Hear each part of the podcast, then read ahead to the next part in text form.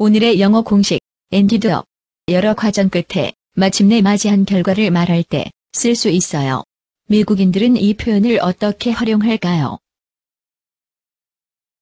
So there was a lot of money and everyone was doing computers and it was like, yeah, that's the way to go. And so then, um, yeah, I ended up coming out here just in time for everything to kind of crash.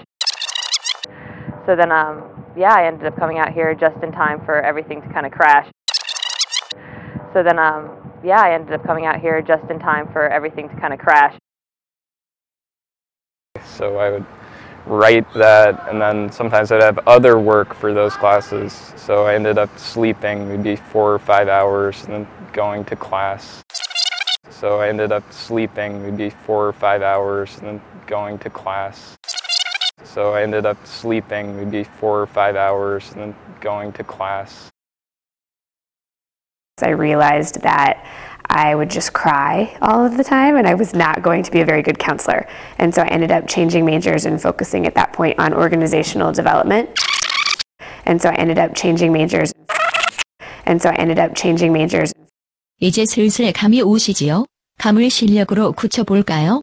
미국인 선생님의 쪽집게 강의를 들어보세요. You want to use this pattern when you're talking about what happens at the very last part of something. 그럼 다시 한번 미국인들의 인터뷰를 들어볼까요? So then, um, yeah, I ended up coming out here just in time for everything to kind of crash. So then, um, yeah, I ended up coming out here just in time for everything to kind of crash. So I ended up sleeping maybe four or five hours and then going to class.